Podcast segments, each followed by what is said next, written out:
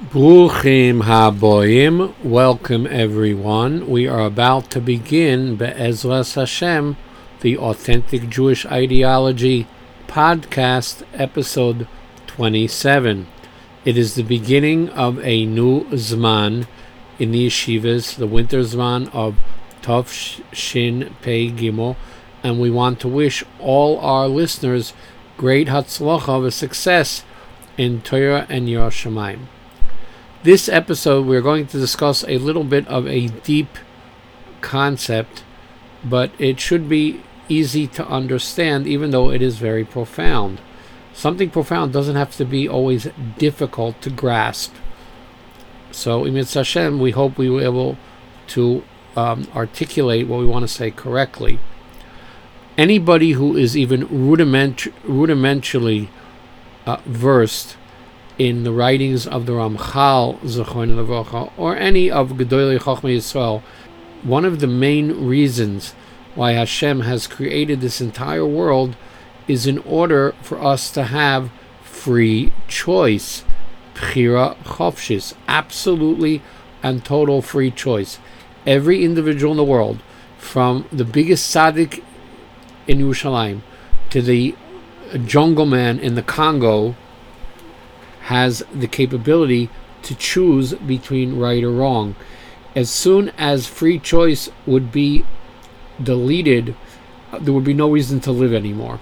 Until the last second of a person's life, he has the ability to choose between doing what's right, according to the Torah, or doing what's wrong, which is contra Torah. Now, um, everybody has to have a what Rav Dessler calls a nekudas bechira. In other words, Hakadosh Baruch Hu is always testing a person if he will choose correctly or not, according to his level of intelligence and of Torah, etc., etc. So the nekudas habechira of a big tzaddik is much different than the nekudas bechira of the other extreme, the jungle man in the Congo.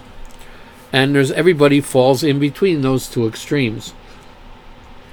And it is very important that this nekudas habechira be very, very detailed, be very, very carefully regulated, because that is the whole reason why a person is alive. And if he is uh, runs into a thing that is above his nekudas bechira, that he cannot, you know, correctly choose about, then there's no reason to live. And if it's below his bechira, then it's just superfluous. So we always have the capability in our situation, in our nekudas habechira, to choose between what is right according to the Torah and what is wrong. Now, some people feel sometimes frustrated. Why doesn't Hashem show them closer experience? Why doesn't He uh, manifest Himself to them in a more visible way?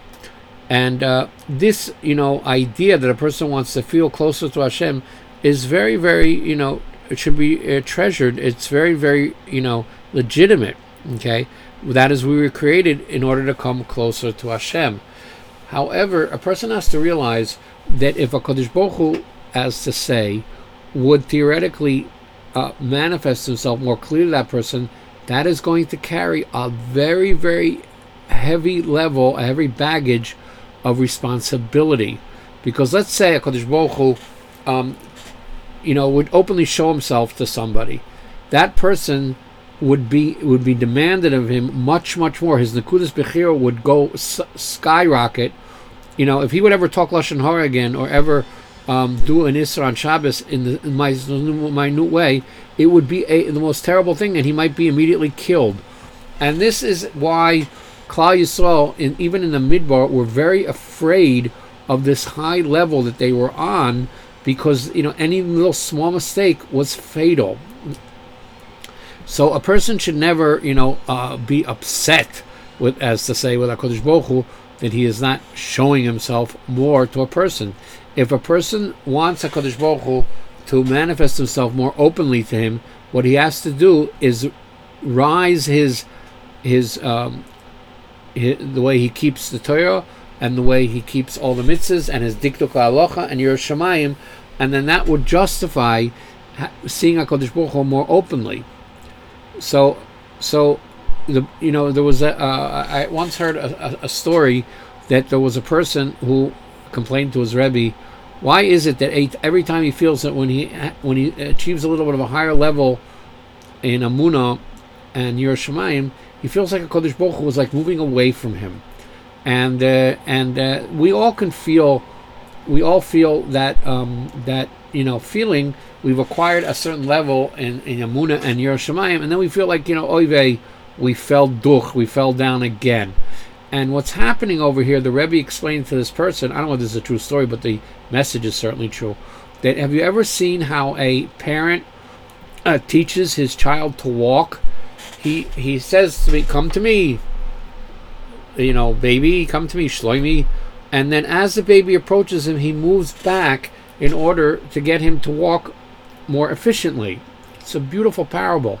And the point being is is that is that when when excuse me, whenever a person achieves a certain level of loftiness in a moon in Yiras Shamayim, Hakadosh Baruch Hu is go, uh, is going to move back, as to say, in order to enhance our our our our walking in Yiras Shamayim, as to say, and to do better. So anytime a person feels that oive, I just acquired this new level, and then I had a duchfal, I fell down What's really going on is the Kodesh Baruch is saying, okay, come on a little bit more, come on a little bit more, come on a little bit more. Okay? So we should never be discouraged by that. We should just add on more and more Musar and Yiras Shamayim and move forward like the child who's being trained to walk. So uh, remember, always do the right thing. Oh, and, and, and, and remember that the whole reason why you were created is to choose, okay? That's called personal responsibility. And one of the big uh, Musar lear- uh, messages that we got from Parshas Bereishis that we led, read last week is that that Adam and Chava ate ate from the Eitz HaDaas, and each one blamed somebody else. Okay, Chava blamed the Nachash, and Adam blamed Chava, and this argument to their um, you know to uh, to justify what they did was not accepted. Okay, a person never ever can blame anybody else except himself for not making the right choice. Now, this sounds very, very nasty, you know. You are always at fault. And I don't like the word fault because it has a judgmental tone to it. But I would say, yes, you are always responsible for your situation in, in Ruchnias, okay? You can always make a choice. And once you really, really deeply realize the idea of 100% personal responsibility, never complain, Never explain. Just always choose the right thing. You cannot blame the the, the society you're in.